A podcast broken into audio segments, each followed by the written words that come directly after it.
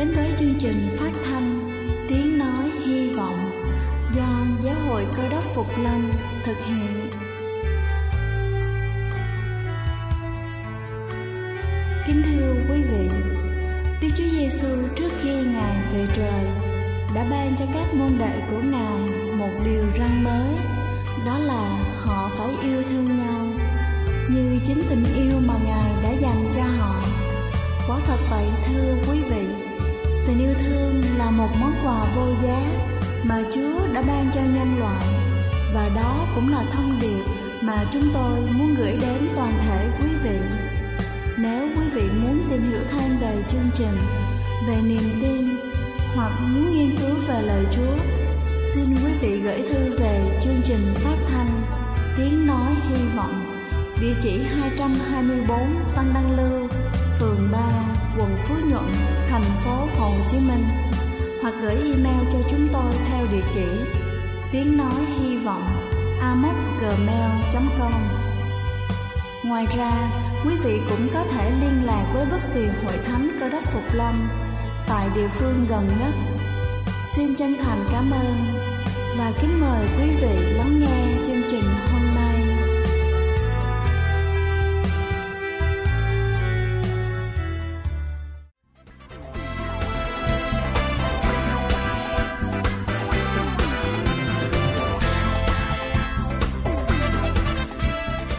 Chào quý vị thính giả thương mến, cầu xin Chúa luôn ban cho quý vị sức khỏe thật dồi dào. Kính thưa quý vị, đậu bắp là loại thực phẩm rất quen thuộc đối với các bà nội trợ. Theo những nghiên cứu cho thấy rằng đậu bắp không chỉ dễ ăn mà còn rất giàu giá trị dinh dưỡng. Khi chúng ta bổ sung nó trong chế độ ăn uống hàng ngày thì chắc chắn sẽ nhận được những lợi ích tuyệt vời sau đây. Đầu tiên đó chính là ăn đậu bắp giúp phòng chống ung thư. Nhờ tinh chất giàu chất chống oxy hóa, đậu bắp có thể cung cấp các hỗ trợ rất cần thiết cho các tế bào trong cuộc chiến khỏi các gốc tự do, yếu tố có thể gây đến ung thư. Thứ hai đó chính là đậu bắp giúp tăng cường hệ thống miễn dịch. Các chất xơ trong đậu bắp giúp nuôi vi khuẩn khỏe mạnh, rất cần thiết cho đường ruột của chúng ta, nhờ đó xây dựng khả năng miễn dịch của cơ thể chống lại virus và nhiễm trùng rất hiệu quả. Thứ ba đó chính là ăn đậu bắp tốt cho hệ tiêu hóa. Đậu bắp có thể trị loét dạ dày rất hiệu quả. Đậu bắp khi được tiêu hóa trong dạ dày sẽ giúp làm tăng tốc độ chữa lành các vết loét dạ dày tá tràng. Ngoài ra, lượng chất xơ trong 100g đậu bắp bằng 10% lượng chất xơ cơ thể cần mỗi ngày. Do đó, đậu bắp chữa trị chứng táo bón rất hiệu quả.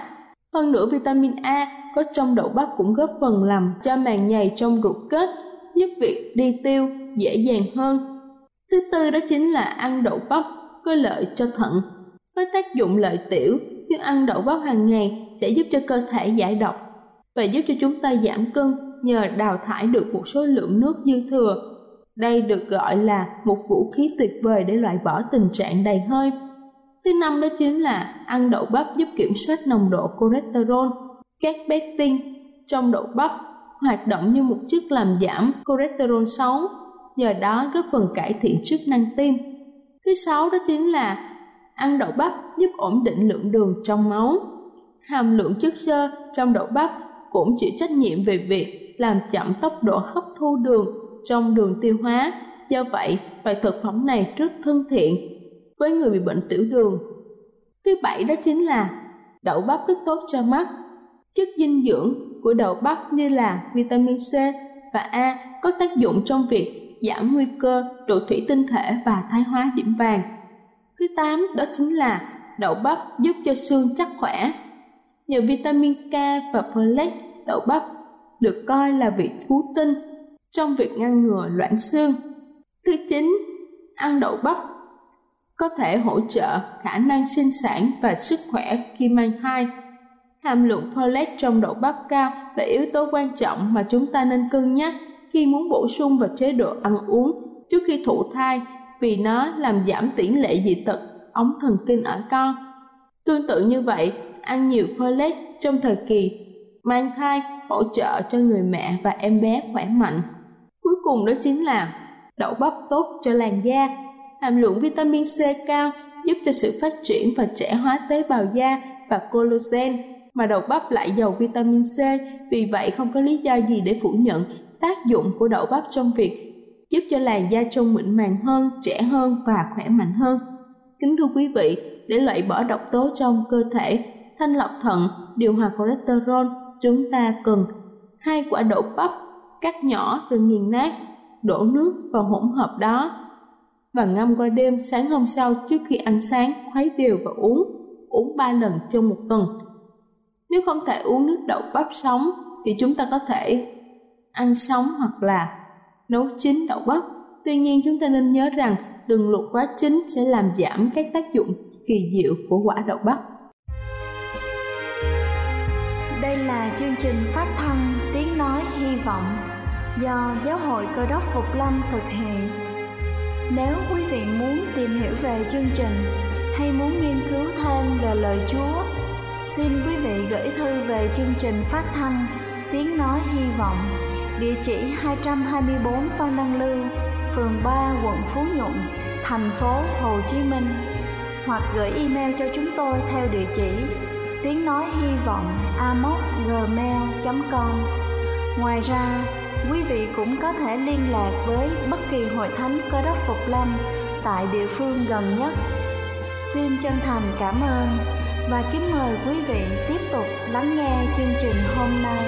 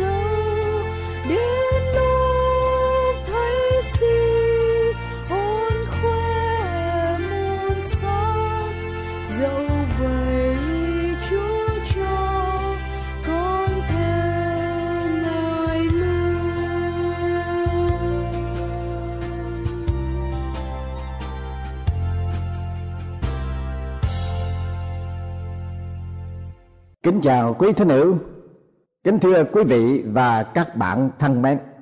Chương trình hôm nay sẽ cùng với quý vị chúng ta tìm hiểu về đề tài danh thơm tiếng tốt. Thưa quý vị và các bạn, một trong những quan điểm sống của vua Salomon là danh thơm tiếng tốt hơn dầu quý giá. Thánh kinh Cựu Ước, sách truyền đạo đoạn 7 câu 1. Chúng ta thử tìm hiểu quan điểm sống của vua Salomon. Có sự dạy dỗ nào cho đời sống của chúng ta là những cơ đốc nhân đang sống trong thời buổi mà xã hội loài người tranh nhau theo đuổi danh và lợi với câu nhạc tụng đã mang tiếng ở trong trời đất, phải có danh gì với núi sông? Nguyễn Công Trứ. Sống ở đời, ai cũng muốn cho mình được danh thơm tiếng tốt trong đời. Vì giá trị của danh thơm tiếng tốt là nhu cầu và thức ăn của con tim. Chính nó nuôi dưỡng sự nhiệt tâm, đức kiên nhẫn và lòng can đảm của con người. Danh thơm tiếng tốt là hương thơm của những hành động của những vị anh hùng. Người ta bảo rằng một giờ sống tràn ngập với thanh danh đáng giá bằng một năm sống âm thầm không tên tuổi.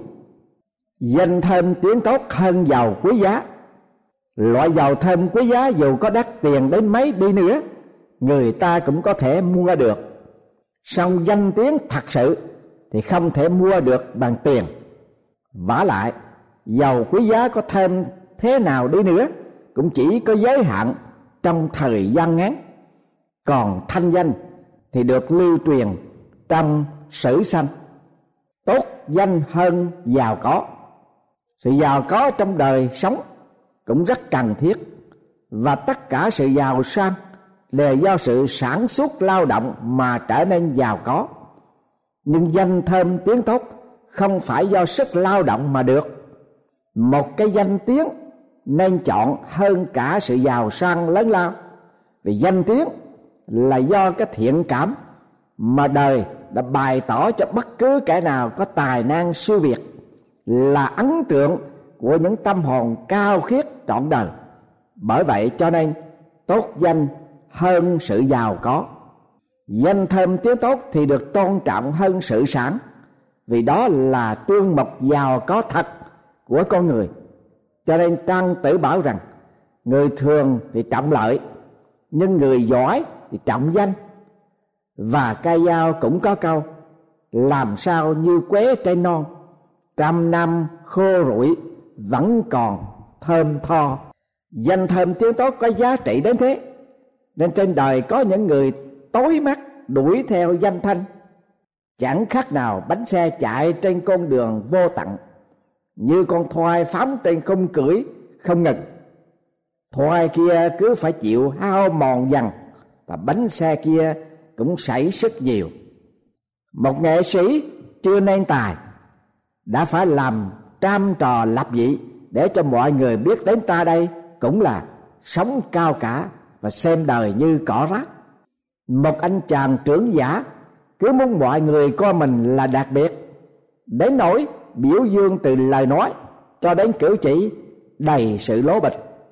Cái thanh danh rất hấp dẫn, nó làm cho người ta say mê chạy theo chưa đủ, nó còn làm cho người ta mê muội đến nỗi không có được nó cũng tự phang bừa bãi cho mình, tự biến mình thành một tên hề tên sân khấu. Cũng chỉ vì cái danh tiếng ấy mà lắm kẻ đã diễn trò chung quanh chúng ta, tuy có làm cho chúng ta đôi lúc vui mắt nhưng cũng cực lòng gai mắt chướng tai. Cho nên Vương Dương Minh có nói: danh không có thật, thật không có danh, danh ấy là giả dối mà thôi.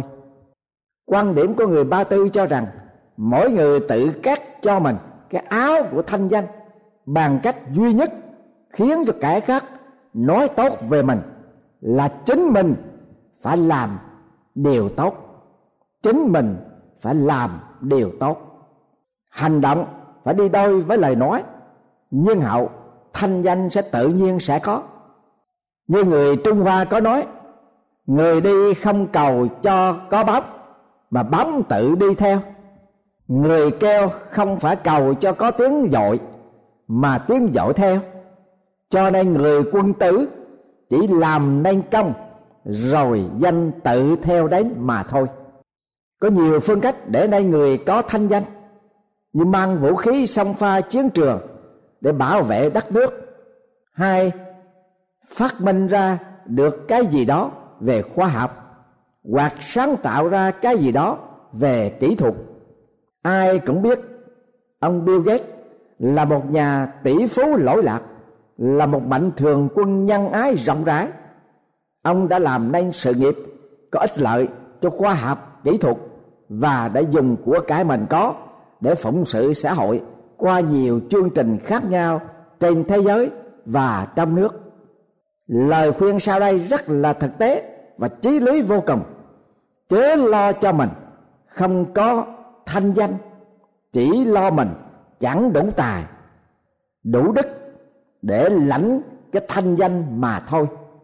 Chớ lo người chẳng biết mình, chỉ cầu cho mình được xứng đáng để người ta biết đấy. Vào thời Xuân Thu, nước Yên, Tôn Nhạc Nghị làm tướng lãnh, cầm quân đánh nước Tề. Nhạc Nghị thống lãnh đoàn quân đồng minh gồm có các nước Hàn, Ngụy, Triệu, Sở và Yên, đã đánh tan quân nước Tề đến nỗi vua Tề phải bỏ nước mà chạy. Lúc bấy giờ, tại thành Lâm Tri có một người chủ chợ tên là Điền Đơn. Trước đây, Điền Đơn là người hiền, làm ăn buôn bán chính trực ngay thẳng, được mọi người kính phục. Nhạc Nghị xua quân đánh thẳng vào Lâm Tri, thiên hạ nhao nhao chạy loạn. Điền Đơn nói với mọi người rằng xe cộ của nước Tề hai đầu trục quá già và vành xe không bọc sắt, muốn chạy cho mau và chạy xa thì phải cưa bớt hai đầu trục xe và lấy vành sắt để niềng bánh xe lại. Khi quân Yên tấn công, dân chúng đánh xe chạy. Người nào mà làm theo lời của Điền Đơn, gắt ngán đầu trục xe và niềng bánh xe đều được chạy thoát cả. Còn những kẻ không làm theo lời, trên đường chạy xe bị gãy trục, hư bánh, đều bị bắt làm tù binh. Còn Điền Đơn thì chạy về ẩn náu ở thành Tức Mạc. Quân Yên chiếm hơn 70 thành của nước Tề, chỉ còn có 2 thành là thành Cử và Tức Mạc. Quan trấn thủ nhất quyết chống giữ, không chịu hòa. Quân Yên tấn công thành Tức Mạc, quan trấn thủ xua quân nghênh chiến, bị tử thương. Dân chúng ở trong thành Tức Mạc đóng cửa thành cố thủ, rồi họ bàn với nhau phải có một người lãnh đạo. Trong lúc đó có người đề nghị rằng trong thành này không có ai bằng ông Điền Đơn. Trước đây ông là người quân tử, và trong cuộc chạy loạn vừa rồi, chính nhờ ông đã khuyên bảo cưa bớt trục xe và niềng bánh xe bằng vành sắt. Nhờ vậy mà nhiều người đã thoát khỏi được nguy hiểm. Dân chúng lúc bây giờ bàn hà nhau kéo đến tôn Điền Đơn lên làm thủ lãnh. Dưới sự lãnh đạo của Điền Đơn, quân dân nước Tề đã đánh thắng được quân nước Yên, và họp cùng các đạo binh ở khắp nơi khôi phục nước Tề. Điền Đơn được phong làm An Bình Quân. Thưa quý vị và các bạn, như vậy khi suy tôn một kẻ nào lãnh đạo, người ta nhận xét và lựa chọn vừa có tài vừa có đức. Như Điền Đơn, an ở có đức, biết khuyên người ta cưa bớt đầu trục xe, niềng lại bánh xe, chứng tỏ là người có tài. Và ông không khoác tháo, khua mồm, khoe khoang, vừa có đức vừa có tài, lại khiêm tốn, mới xứng đáng làm lãnh đạo, và đã thành công giữ thành và khôi phục được nước Tề. Như vậy quả thật là một người có thanh danh. Nếu rủi mà chọn sai người, gặp phải phường gian hoa xảo trá thì phải ăn hẳn suốt đời. Vì trong xa tưởng bà hoàng hậu, khi lại gần mới thấy con đĩ lậu bình khang. Đó là cái nỗi khổ khi chọn lầm người lãnh đạo. Thưa quý vị và các bạn, dầu cho các vị có danh vọng cao sang, cũng chỉ là vướng vào cạm bẫy của đời này mà thôi. đem thân xác làm nô lệ cho cuộc đời.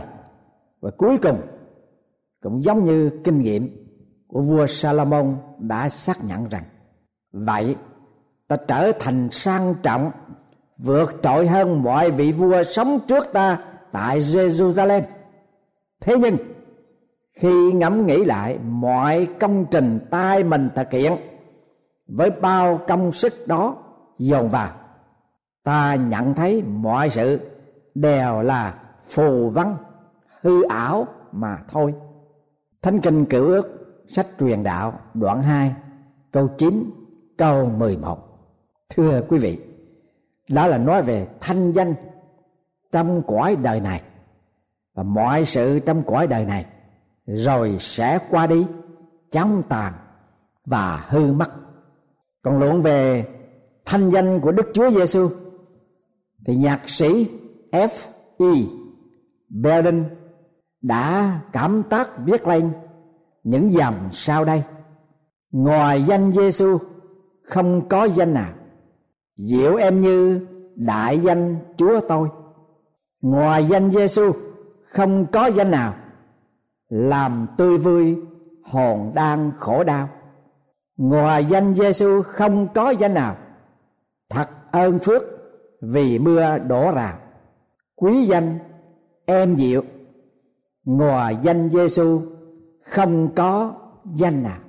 Vâng, thưa quý vị và các bạn, Đức Chúa Giêsu là đại danh của đời này và cả luôn đời sau nữa. Nhưng không chính Ngài tự tôn, mà Ngài đã phán rằng nếu ta tự tôn vinh ta thì chẳng vinh quang gì cả, chính Cha ta tôn vinh ta. Vâng, Đức Chúa Giêsu, Ngài đã xuống thế hạ trần, Ngài đã lìa bỏ danh phận của Ngài tương đồng với Đức Chúa Trời ở trên trời. Ngài xuống thế gian mang hình thể loài người và chịu mọi sự thử thách. Cuối cùng Ngài bị vu khống, tố cáo, bác bớ, tra tấn và đóng đinh trên thập tự giá. Ngài đã chết như là một tên tử tội, mặc dầu Ngài không có tội lỗi gì cả, nhưng Ngài chết là chết thế cho nhân loại, chết thế cho tôi và quý vị, vì chúng ta là những người tội lỗi. Chúng ta không có năng lực, không có phương cách, không thể dùng công đức của mình để chuộc lấy tội lỗi. Nhưng bởi huyết của Đức Chúa Giêsu trên thập tự giá mới có thể rửa sạch tội lỗi của chúng ta. Và khi Ngài chết, chôn Ngài trong mồ mả, khỏi 3 ngày Ngài đã sống lại. Vâng, Chúa Giêsu là Chúa tể của muôn loài vạn vật của đời này và Chúa tể của đời sau. Luận về Chúa Giêsu, thánh đồ Phao-lô đã tuyên xưng ra sao: giữa anh em hãy có đồng một ý tưởng như Chúa cứu thế Giêsu đã có, vì Ngài vốn có bản thể của Đức Chúa Trời, song chẳng coi sự bình đẳng mình với Đức Chúa Trời là sự nên nắm giữ. Chính Ngài đã tự bỏ mình đi, lấy hình của một tôi tớ để trở nên giống như loài người, và trong hình thể được nhìn thấy như một con người. Ngài đã tự hạ mình xuống, chịu văn phục cho đến chết, thậm chí chết trên thập tự giá. Chính vì thế Đức Chúa Trời đã tôn Ngài lên và ban cho Ngài danh trên tất cả mọi danh hiệu, để khi nghe đến danh của Đức Chúa Giêsu, mọi đầu gối trên trời, dưới đất, bên dưới đất đều phải quỳ xuống, và mọi lưỡi phải tuyên xưng Chúa cứu thế Giêsu là Chúa, mà tôn vinh Đức Chúa Trời là Đức Chúa Cha. Thánh kinh Tân Ước sách Phi-líp đoạn 2 câu 5 đến câu thứ 11.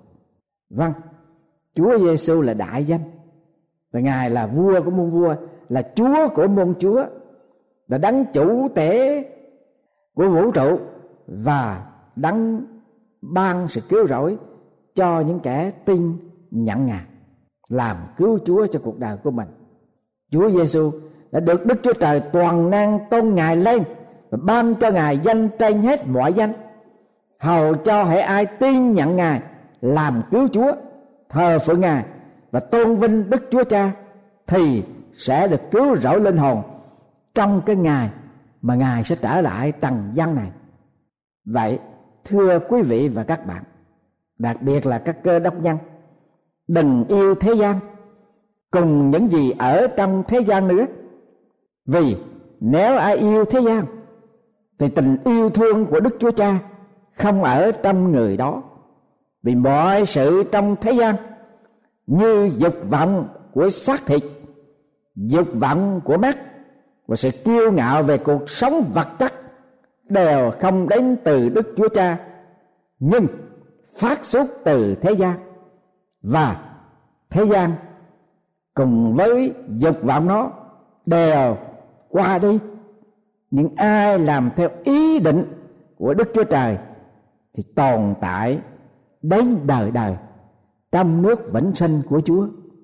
Trong giờ phút này, quý vị là những người có danh cao chức trọng ở đời này, hay là quý vị là những người bình dân đi nữa, tất cả mọi người trước mặt Chúa, chúng ta là người có tội.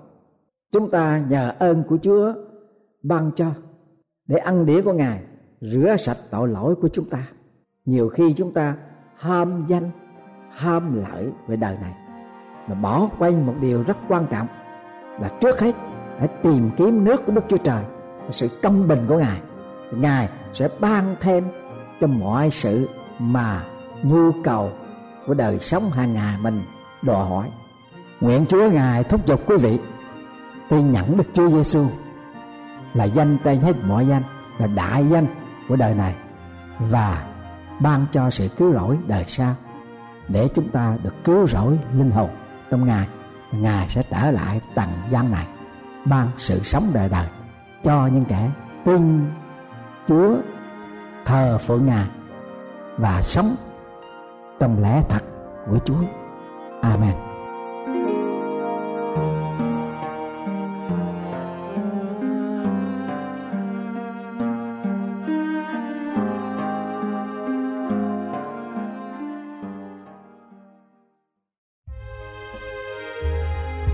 Đây là chương trình phát thanh Tiếng Nói Hy Vọng do Giáo hội Cơ đốc Phục Lâm thực hiện.